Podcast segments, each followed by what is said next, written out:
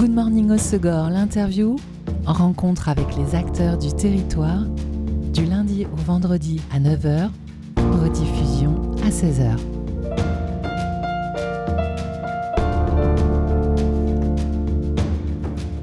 Bonjour à tous, bienvenue dans Good Morning au Segor, l'interview sur Web Radio. À partir d'aujourd'hui et jusqu'à la fin de l'année, après Paris et New York, l'exposition photo Medical Center démarre aujourd'hui à la galerie Ilan Benatar, dans la nouvelle extension de la zone P2BR à Sorts au Segor. Medical Center, une série signée Ilan Benatar, qui a remporté la troisième place à l'International Photography Awards. Et pour en parler, j'ai le plaisir de recevoir l'artiste Ilan Benatar. Salut Ilan Salut Elise, merci de me recevoir. Avec grand plaisir. Tu es galériste, tu as ouvert euh, ta galerie qui porte ton nom à Osegor Zone P de Berle l'été 2022. J'ai eu le plaisir de te recevoir plusieurs fois avec des artistes que tu exposes, mais c'est la première fois que je t'accueille pour parler de ton travail de photographe, un travail avec une forte orientation sur l'architecture et les lieux abandonnés.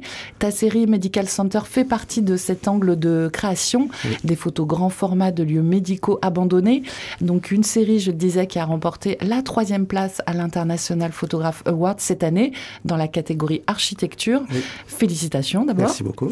J'imagine qu'une telle reconnaissance internationale de son travail fait énormément plaisir. Ben oui, ça fait toujours plaisir. Euh, surtout que c'était une série qui était assez osée parce que je fais l'International Photo Awards depuis trois ans maintenant, tous les ans, où je participe. J'avais participé avec les bunkers de Cabreton qui avaient été primés, une série abstraite euh, avec des photographies un peu plus euh, visuelles et grand public, on va dire. Et cette fois-ci, j'ai tenté voilà, de montrer ce travail que j'ai commencé en 2015 en Italie sur les hôpitaux psychiatriques abandonnés qui a dévié avec les hôpitaux, les anciennes termes, tout ce qui est médical, d'où le nom Medical Center, entre l'Espagne, l'Italie, le Portugal et la France, qui est rempli, euh, dû à notre histoire, de lieux euh, abandonnés euh, médicaux. Pourquoi dû à notre histoire? Ah bah, par exemple, en France, on a, on a soigné l'asthme dans les sanatoriums en montagne, on les a abandonnés. En Italie, les fascistes faisaient des tests médicaux sur les gens en pensant que plus le cerveau était grand, plus on était intelligent. Donc euh, voilà, il y a toute cette histoire qui fait qu'on a ces lieux et qui ont été délaissés après, euh, voilà, dû à l'histoire plus ou moins grave, bien entendu. Donc tu as démarré cette série en 2015, euh, tu continues à la pratiquer jusqu'à aujourd'hui. Exactement. Combien de photos compte aujourd'hui la série et combien on peut en découvrir à la galerie? Alors la série, au total, c'est à peu près 20 photos. J'ai présenté une série plus, plus condensée pour le, le concours, donc c'est 8 photographies qui raconte euh, une histoire. Donc c'est lui photographie, raconte un parcours à travers un hôpital euh, psychiatrique abandonné, donc euh, de la rentrée à l'hôpital jusqu'à la fin de la vie, on va dire, en huit photographies. voilà. Et euh, tu nous le disais, euh, ces photos, elles ont été prises en Italie, au Portugal et en France. Oui. Comment tu découvres ces lieux abandonnés? Alors c'est de la recherche euh, ben, historique déjà, c'est comme ça que j'ai trouvé certains lieux. de l'aide avec certains photographes avec qui je travaille en Europe. je travaille avec des Italiens, des Allemands et, et, des Français avec qui je suis ami. On partage un petit peu ces connaissances.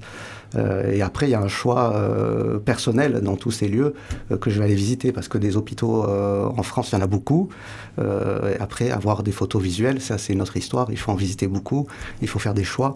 Donc j'en ai visité beaucoup et après j'ai fait mes choix esthétiques, on va dire. Tu les visites, mais tu les prends pas forcément en photo. Je les prends pas forcément en photo ou je les prends en photo, mais les photos je les garde parce que j'estime qu'elles ont pas, voilà, elles sont, elles ont pas pour moi cet accès visuel ou voilà, elles rentrent pas dans mon histoire photographique Ceci dit, je les garde quand même en historique parce que c'est important de montrer. J'ai déjà montré à des professeurs, par exemple, à la fac de médecine de Toulouse, et c'était intéressant pour eux de voir euh, ben, comment ils C'est plus la dimension historique que euh, artistique. Exactement. Et pour cette dimension artistique, qu'est-ce qui fait que tu vas sélectionner un hôpital, un asile abandonné euh, pour une série? Eh ben, c'est donc ben, l'aspect visuel, je reviens encore dessus, c'est ce qui va me plaire vraiment en photographie. donc l'architecture, forcément, on sait que l'Italie quand même une architecture assez incroyable, les Italiens ont fait un travail phénoménal. Euh, donc forcément, quand on rentre dans un hôpital euh, en Italie, on peut trouver des peintures, des sculptures. Donc forcément, ça me plaît, puisque euh, voilà, j'aime beaucoup l'Italie. Le Portugal aussi, la France, ben, c'est chez nous. Donc forcément, je travaille le territoire. Et on est rempli de lieux à l'abandon, malheureusement. voilà, on construit, on déconstruit, on laisse pourrir, on reconstruit. Voilà, dû au, mouvement aussi. Hein. On délaisse les hôpitaux dans les campagnes, on construit des gros centres hospitaliers. Donc forcément, ça m'amène à aller les visiter déjà par curiosité. Et après, si je peux en sortir un travail, c'est là où c'est l'intérêt, c'est de pouvoir le montrer et d'avoir des photos esthétiques comme moi j'aime, donc très cinématographiques, très centrées, très travaillées. Comment est, est née cette fascination pour les lieux abandonnés? Alors elle naît euh, indirectement par une autre activité photographique euh, que j'ai commencé euh, il y a bien, longtemps avant, c'est le graffiti. j'ai commencé à photographier des graffitis un peu partout en Europe et dans le monde, beaucoup aux États-Unis aussi. Et forcément, quand on photographie des graffitis, on va dans des lieux à l'abandon. On y a amené donc des hôpitaux, beaucoup d'usines forcément. Euh, et comme j'ai une grande passion pour l'architecture et le cinéma, ben, j'ai commencé à voir aussi le côté euh, visuel du lieu, euh, en dehors du travail d'un artiste qui a, posé un graffiti. Et c'est comme ça que ça a commencé, donc à aller photographier les lieux seuls, sans graffiti, et avoir une dimension très visuelle et très architecturale des photographies. Et, après, le sujet ben, s'est étendu. J'ai commencé à voir qu'il y avait énormément de, de lieux à l'abandon. J'ai commencé à voir qu'il y avait une activité qui existait, la photographie d'architecture à l'abandon. Puisque quand j'ai commencé euh, les prémices en 2009, 2010, 2011, c'était un peu moins connu qu'aujourd'hui, donc euh, je ne savais pas qu'il y avait aussi d'autres personnes qui, faisaient ça. Euh, comme j'aime beaucoup la photographie et l'histoire de la photo, j'ai quand même compris que c'était pas du tout nouveau et que la photo est née en 1830, en 1880-90, il y avait déjà des, premiers observateurs qui voyageaient, qui photographiaient des ruines. qui alimentaient l'histoire grâce à la photographie, tout simplement. Hein. La Birmanie, l'Égypte, etc., etc. Et moi, je l'ai fait avec des choses plus récentes. Euh, et j'ai commencé à voir que c'était euh, une activité sans fin. Et euh, ce goût, du coup, pour la dimension historique de cet angle de création, il est né au fur et à mesure ou tu l'avais déjà? Non, il est, né, il est né au fur et à mesure quand même. J'avais déjà un certain goût, on va dire, pour ça, mais, mais c'est vrai que de rentrer vraiment dans le vif du sujet, ben, ça m'a aussi donné envie d'aller plus loin, de comprendre pourquoi on faisait ça, pourquoi on, on délaissait. Euh, pourquoi on, voilà, on, pollue aussi, euh, parce que c'est un, sujet qui est actuel aussi, les sites polluent, euh, pourquoi on laisse ça, pourquoi on cache l'histoire aussi dans certains pays. Et c'est comme ça que j'ai continué, et puis maintenant je, suis tombé dedans, j'arrive plus à m'arrêter. Est-ce qu'il est parfois complexe ou dangereux d'arriver à un certain lieu, d'y entrer, dans des lieux délabrés, isolés? Complexe, oui. Ben, la petite histoire, c'est le premier que j'ai fait en Italie, qui s'appelle Manicomio di Er, c'est manicomio c'est les asiles psychiatriques en italien. D'IR parce que c'est la ville de Racconini. C'est le premier que j'ai fait. Et euh, je suis parti avec un ami, sa femme et ma femme, amené pour pas être seul. Et, euh, et, on a dû avoir un accès euh, relativement compliqué puisqu'on a dû avoir à peu près 100 mètres de souterrain à faire, de canalisation pour pouvoir rentrer dans les sous-sols du bâtiment et pouvoir s'y infiltrer par les étages après. Donc on a dû mettre à peu près une heure avec des lampes torches. Euh, donc c'était une vraie expédition, une vraie exploration. Donc des fois c'est complexe parce que les lieux sont bien protégés, bien fermés, mais il y a des fois des entrées. On est au courant par les relations, par les recherches. Maintenant que je suis un peu plus connu dans le milieu, j'ai aussi des gens du patrimoine qui m'aident ou de la culture. Donc ils vont m'aider à rentrer. Bon là c'est plus facile, hein. c'est avec des clés, ils m'ouvrent la porte. Euh, mais ce qu'on appelle l'infiltration, ça existe. Et, euh, et il y a ce petit côté excitation quand même. Il y a une part de risque. Il y a une part de risque, même si je ne prends pas de gros risques. Hein. Pour faire des photos, je fais quand même attention. Et je ne vais pas prendre des risques inouïs comme certains qui vont monter sur des grues, aller sur des toits d'immeubles, passer voilà, à travers des, lieux très dangereux. je fais quand même très attention. Et donc ces expéditions, en général, tu es accompagné ou parfois tu peux être seul? Toujours. Euh, c'est ce que je peux conseiller aux gens qui veulent faire ben, cette activité qu'on appelle urbex aujourd'hui. Euh, c'est de faire très attention, d'être bien équipé, euh, d'avoir des chaussures épaisses, parce qu'il y a des bouts de verre, il y a des clous. bon, dans les asiles, c'est plus des ossements humains, on en parlait tout à l'heure. dans certains, c'est rare quand même. et ne jamais être seul, bien sûr, parce que si vous vous retrouvez seul en sous-sol d'un lieu qui est complètement délaissé, dans un petit village en Italie, au Portugal ou même en France, euh, il vous arrive un problème, vous n'avez pas de réseau, euh, vous faites comment euh, C'est dangereux. Et il y a beaucoup d'histoires où c'est vrai que comme l'activité s'est démocratisée, où on entend des gens qui, ont des blessures assez graves parce qu'ils traversent des planchers, ils sont un peu foufous, ils courent partout, ils font pas attention, et dû à l'excitation, j'imagine. Et il faut quand même garder en tête que c'est des lieux qui sont à l'abandon depuis souvent très longtemps. il y a des infiltrations d'eau, etc. Donc ça peut être très dangereux, il faut jamais être seul. Avec quel matériel euh, tu réalises tes prises de vue? Alors je travaille euh, essentiellement avec euh, des appareils photo Canon, mais aussi Sony. toute la série a été réalisée avec un Canon 6D. qui est un boîtier plein format, donc du 24-36. forcément, comme je fais de l'architecture, je travaille avec des objectifs ultra grand angle, puisque j'aime bien les vues cinématographiques, donc avec du 11 mm, du 11 jusqu'à 24. Euh, et bien sûr, euh, tout le temps sur trépied, puisqu'on est dans des conditions assez extrêmes en termes de lumière. Euh, donc c'est sur trépied en pose longue pour la plupart du temps, pour pouvoir ramener de la lumière. Et comme tu le sais, j'aime les photos très lumineuses, donc il faut des temps de pose relativement longs. Donc un trépied. Donc un trépied obligatoirement.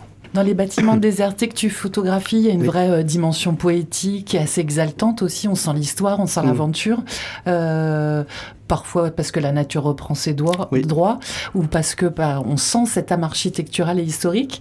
Dans la série Medical Center, il y a ça, mais il y a aussi plus de froideur, plus d'angoisse, comme si euh, les lieux avaient été abandonnés un peu en urgence en fait. Alors oui, on a ce ressenti, mais tout simplement c'est dû euh, au lieu, parce que quand on voit euh, une pièce avec une table seule au milieu, quelques feuilles au sol, eh bien oui, il y a cette dimension bien sûr poétique, mais au-delà de ça, il y a quand même une dimension. Euh, on se demande exactement euh, qu'est-ce qui s'est passé du jour au lendemain, est-ce que les gens ont quitté les lieux, euh, pourquoi c'est comme ça? Et donc c'est ça qui est intéressant dans cette photographie en tout cas, et c'est ce que le public.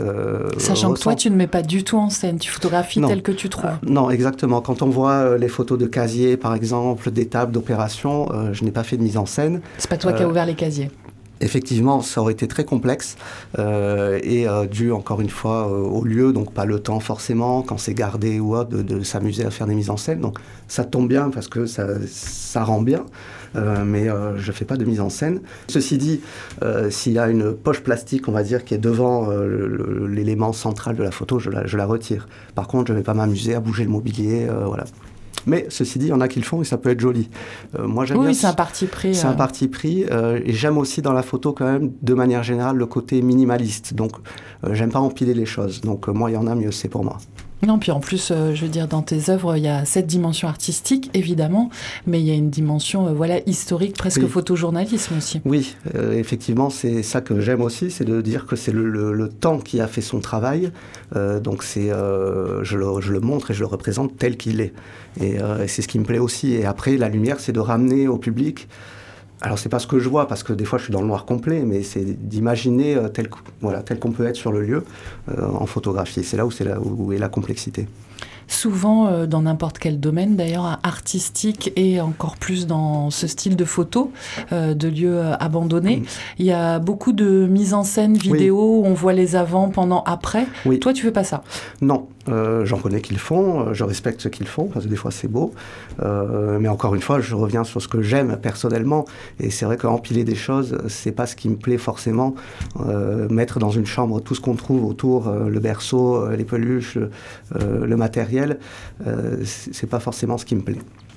Et puis montrer les, les, avants en vidéo, comment tu découvres les lieux et tout. Toi, tu, on garde toute cette part de mystère en fait avec tes œuvres. Effectivement. Alors je trouve intéressant la vidéo. Ceci dit, euh, c'est un, autre boulot si on veut euh, bien réaliser les photographies. Moi, ça me prend beaucoup de temps sur un lieu.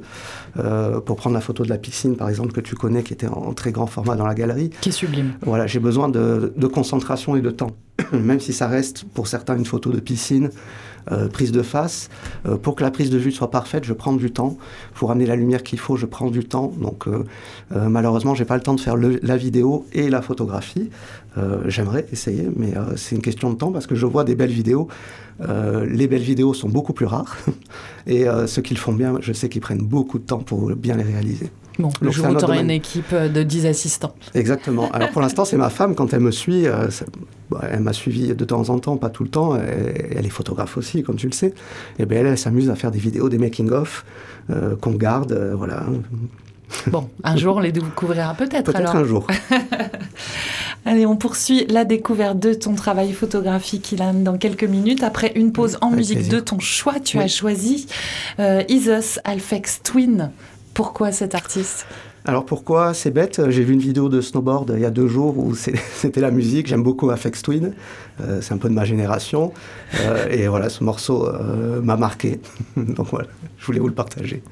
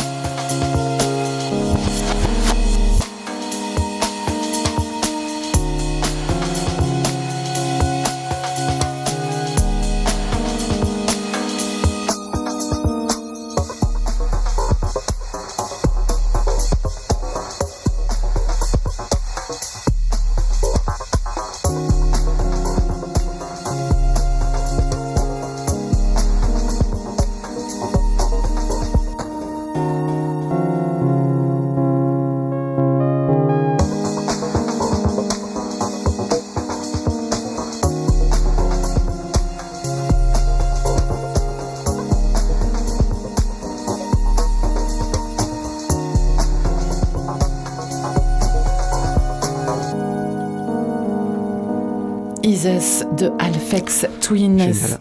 C'est le choix de mon invité dans Good Morning au Segor sur Web Radio, Ilan Benatar, photographe et galliériste, qui expose dans sa galerie du même nom à partir d'aujourd'hui et jusqu'à la fin de l'année sa série Medical Center qui a obtenu cette année la troisième place à l'International Photography Awards cette année dans la catégorie architecture.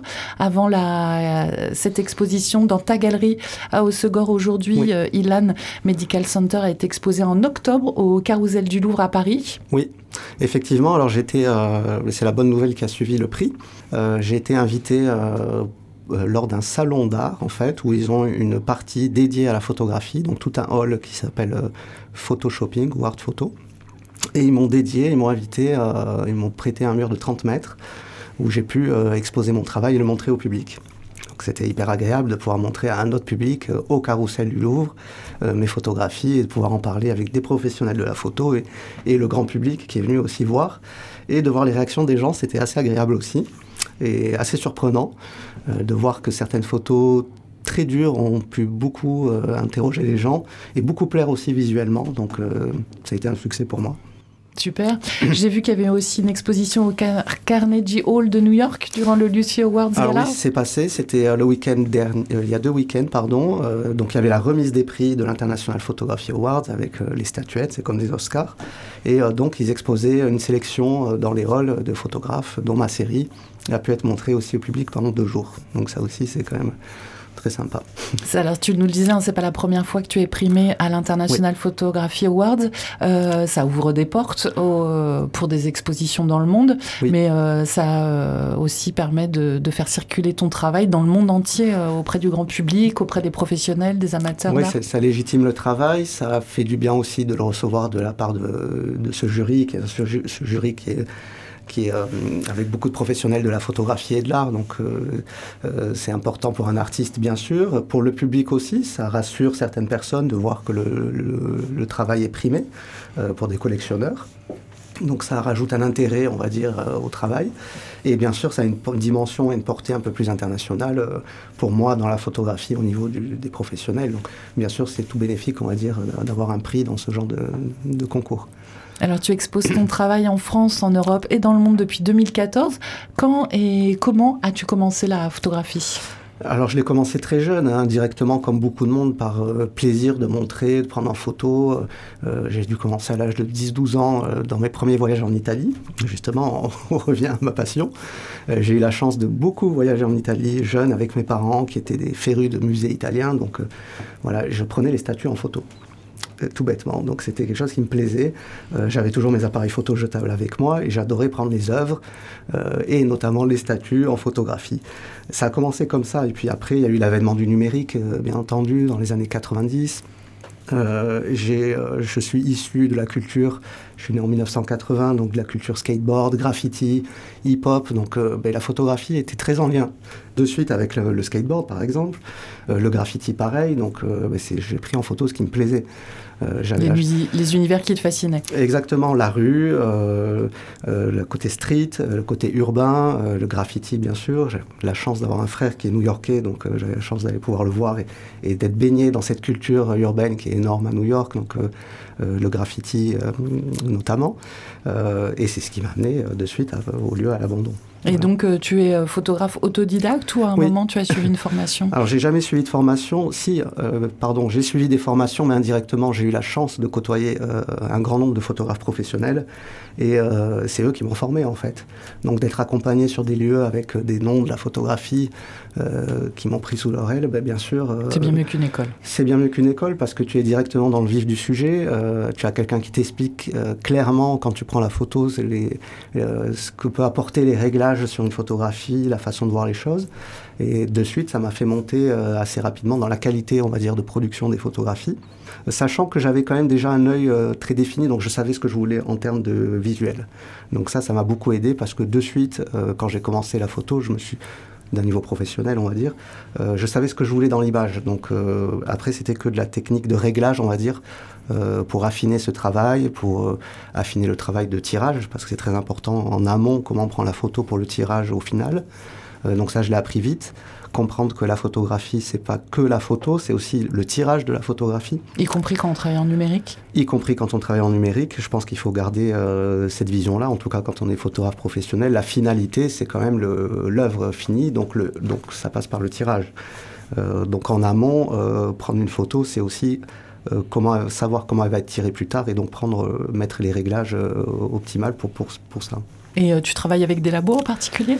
Alors oui, je travaille euh, essentiellement avec le labo Whitewall, qui est à Cologne en Allemagne. Euh, tout simplement pourquoi? Parce que ils ont une expertise qui est la meilleure au monde. Voilà, ça fait 3 à 4 ans, je crois, qu'ils gagnent le TIPA. Donc le TIPA, c'est le, prix du meilleur laboratoire photographique. Donc ils ont cette, exigence dans le tirage, dans la finition, dans l'encadrement sur mesure. Euh, et euh, bon, je les ai rencontrés sur des festivals photos, j'étais invité, donc j'ai vu l'expertise avant, j'avais des amis professionnels qui passaient par eux encore une fois, donc ils m'ont conseillé aussi, et c'est comme ça que j'ai commencé. J'ai travaillé aussi avec d'autres labos, mais la plupart de mes tirages sortent de chez Whitewall. Et toi qui as commencé avec des appareils photo jetables, est-ce qu'avec que avec ce retour euh, de l'argentique, euh, tu pourrais y repasser euh Alors j'ai jamais arrêté. Je, fais les deux en fait. Je fais les deux, mais j'ai l'argentique de mon grand-père, c'est un de mes premiers appareils photo, c'est un Nikon FM qui est dans un état parfait, avec qui je peux, je peux prendre des photos incroyables. Ceci dit, pour une question de technique, d'optimisation, le numérique c'est quand même génial, il faut dire ce qui est. donc faire des très grands tirage, euh, faire des pauses longues sur trépied, euh, avoir un rendu direct, surtout quand on est voilà, à 5000 km de la maison, on ne peut pas se permettre de, voilà, de faire deux photos et de rentrer, de voir après. Euh, voilà. Ceci dit, juste pour revenir sur ce que tu dis, la photo argentique, pour moi, elle s'est jamais arrêtée il a toujours existé. Elle a, toujours... existé, mais c'est vrai qu'elle revient quand même au bout du jour auprès du grand public. Oui, peut-être. Euh, certains photographes depuis quelques années. Mais je vois beaucoup, euh, même de jeunes photographes issus d'écoles de photo haute, qui travaillent que à l'argentique parce qu'ils ont cette envie. Euh, c'est comme un DJ qui travaille au vinyle. Ça, il y a voilà ce, côté subtil de l'époque, ce grain, ce qu'on peut faire ressentir, voilà avec ce côté intuitif, on va dire dans certains types de photographie. C'est vrai qu'aujourd'hui, quand on travaille au studio, je fais pas du, de la photo studio, mais je vois les gens travailler en studio. Euh, ils ont besoin d'un matériel tellement incroyable que c'est vrai qu'ils sont passés au numérique. C'est un petit peu comme si on dit au cinéma, on continue de tourner. Euh, voilà, euh, tu peux, je peux parler des grands réalisateurs. C'est fini. Ils travaillent tous à la tricée CD, HD, etc. Ils ont un matériel incroyable pour le rendu final. Est-ce que quand tu es sur un lieu abandonné, tu fais quand même quelques clichés avec un argentique? Ça m'est arrivé. Oui, ça m'est arrivé et d'avoir les rendus aussi, c'est assez sympa on a compris que tu avais beaucoup voyagé. D'où es-tu originaire? Où as-tu grandi? Alors, je suis né à Pau, pas loin d'ici. Ah oui euh, J'ai grandi à Pau. Euh, et puis après, à mes 20 ans, je suis parti à Toulouse, euh, où j'ai rencontré ma femme, qui était, elle, en école de photo. et j'ai travaillé longtemps dans le commerce, et notamment dans le commerce de photographie. Voilà, donc je suis resté quand même dans la région. Et après, j'ai beaucoup voyagé. Et je suis revenu à Hossegor, donc il y a deux ans. Euh, c'était un choix personnel, euh, d'un certain goût euh, pour, vivre ici, et puis un choix professionnel aussi, d'amener quelque chose de plus voilà, aujourd'hui à Rossegor. Chose qui, a 10 ans, je ne me sentais pas capable. et l'activité a bien changé quand même. Bien sûr. Il y a une vraie vie à l'année. Quel est l'accueil des visiteurs euh, à la galerie depuis son ouverture? Tu sens justement une curiosité euh, pour la photo d'art des habitants? Alors oui, effectivement, le début a été un petit peu long, même s'il y avait quand même de la visite, euh, grâce aux nombreux articles que la presse a pu me faire, grâce aux invitations que tu as pu m'envoyer, qui étaient très sympathiques. Donc ça, ça a suscité l'intérêt. Et je vois que les gens sont demandeurs, puisqu'il y a beaucoup de gens qui reviennent et qui demandent est-ce qu'il y a des nouveaux tirages à voir? Ils ont, ils ont besoin de voir de la photographie, alors pas forcément d'acheter. Il y, a des gens qui achètent bien sûr pour décorer ou se faire plaisir, mais il y a aussi un public qui est demandeur euh, pour tout simplement faire des sorties culturelles et qui ont envie de voir quelque chose euh, à Hossegor parce que c'est vrai que des gens qui aiment la culture, de la photo, de la peinture ou autre, hein, ils sont amenés à aller à Bordeaux, à Saint-Sébastien, à Toulouse, à Paris. Euh, mais au niveau local, voilà, l'offre elle est quand même relativement légère. Restreinte. On est d'accord. Après ta série Medical Center qu'on peut découvrir à la galerie jusqu'à la fin de l'année, euh, quels sont les autres expos dont tu peux nous parler pour 2024 Alors pour l'instant, pour finir sur cette année, alors il y a Medical Center, mais il y a aussi d'autres photographies euh, dans la galerie. Euh, j'expose aussi en ce moment, alors c'est un petit mur qui est un, peu caché, mais on, peut voir des photographies de Jérôme Saint-Rose que tu avais invité pour, pour sa dernière exposition sur l'Amazonie. Et alors il m'a présenté une nouvelle série qui s'appelle Slug. ce sont des photographies abstraite de feuilles de bananier. Et slug, pourquoi? Parce que c'est uniquement le travail de la limace qui a été fait sur la feuille. Et c'est des choses, c'est un travail qui est très esthétique. C'est imprimé sur des papiers euh, argentés métalliques à mule. Donc il y a un côté assez pictural, c'est très beau. Euh, en plus de ça, j'ai deux, trois œuvres à moi euh, d'une autre série qui sont exposées en grand format. voilà pour la, fin d'année. Et à partir de 2024, alors il y a une nouvelle exposition qui sera prévue avec Jérôme Saint-Rose sur un autre thème, sur les, les, Mascarados. Donc c'est le fameux festival au Brésil euh, où il, recréait la bataille de Charlemagne avec des costumes incroyables, les chevaux sont costumés, etc. Donc ça va être très beau. Euh, je peux annoncer aussi qu'il y aura certainement Laurent de Kik, un de nos célèbres architectes et photographes français, qui vient de sortir son nouveau livre Manhattan, qui est une prouesse incroyable, comme Venise, comme New York. C'est des livres qui se déplient, 38 euh, mètres de long quand tu déplies le livre, et tu as deux photos à chaque fois une photo panoramique aller, une panoramique retour. Là, c'est sur euh, New York. Il a fait Venise, il a fait les toits de Paris. Donc, euh, il va venir présenter une partie de son travail en grand format, plus des signatures de bouquins. Super. Voilà. il y a d'autres programmations en cours, mais rien de défini encore. on en parlera. Bon, tu reviendras. Avec grand plaisir. Et euh, parallèlement à cette activité de la galerie, tu as d'autres voyages de prévus pour des shootings? Alors oui, euh, j'aimerais. Euh, maintenant, c'est une question de temps, d'organisation, mais bien sûr, j'ai l'Italie où je dois repartir depuis un petit moment, où j'ai énormément de lieux encore à visiter. Alors pour une autre série que je travaille depuis longtemps aussi, c'est le Mother Nature. C'est, c'est le travail de la végétation qui revient, qui reprend ses droits dans un lieu à l'abandon. Donc comme c'est souvent des photos assez rares à trouver, un arbre qui euh, dans un étage d'un immeuble. Euh, on n'en trouve pas tous les jours. Donc c'est une série que je construis aussi depuis très longtemps, mais j'arrive quand même à, avoir pas mal de photos. Donc là, j'ai repéré euh, trois lieux incroyables en Italie a des recherches historiques, encore une fois, des, vues sur d'autres photographes, euh, voilà, et des choses que j'ai trouvées à travers la presse aussi italienne, parce que je cherche sur la presse aussi.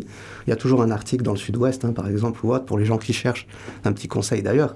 Euh, il ne faut pas chercher Urbex, bien entendu, on va rien trouver.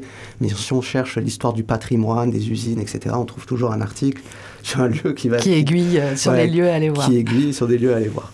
Parfait. Et euh, je voulais te remercier également pour euh, la photo euh, d'une belle demeure d'un château abandonné que tu nous as offerte ah, pour dans le magazine sur notre dossier sur le logement dans les Landes.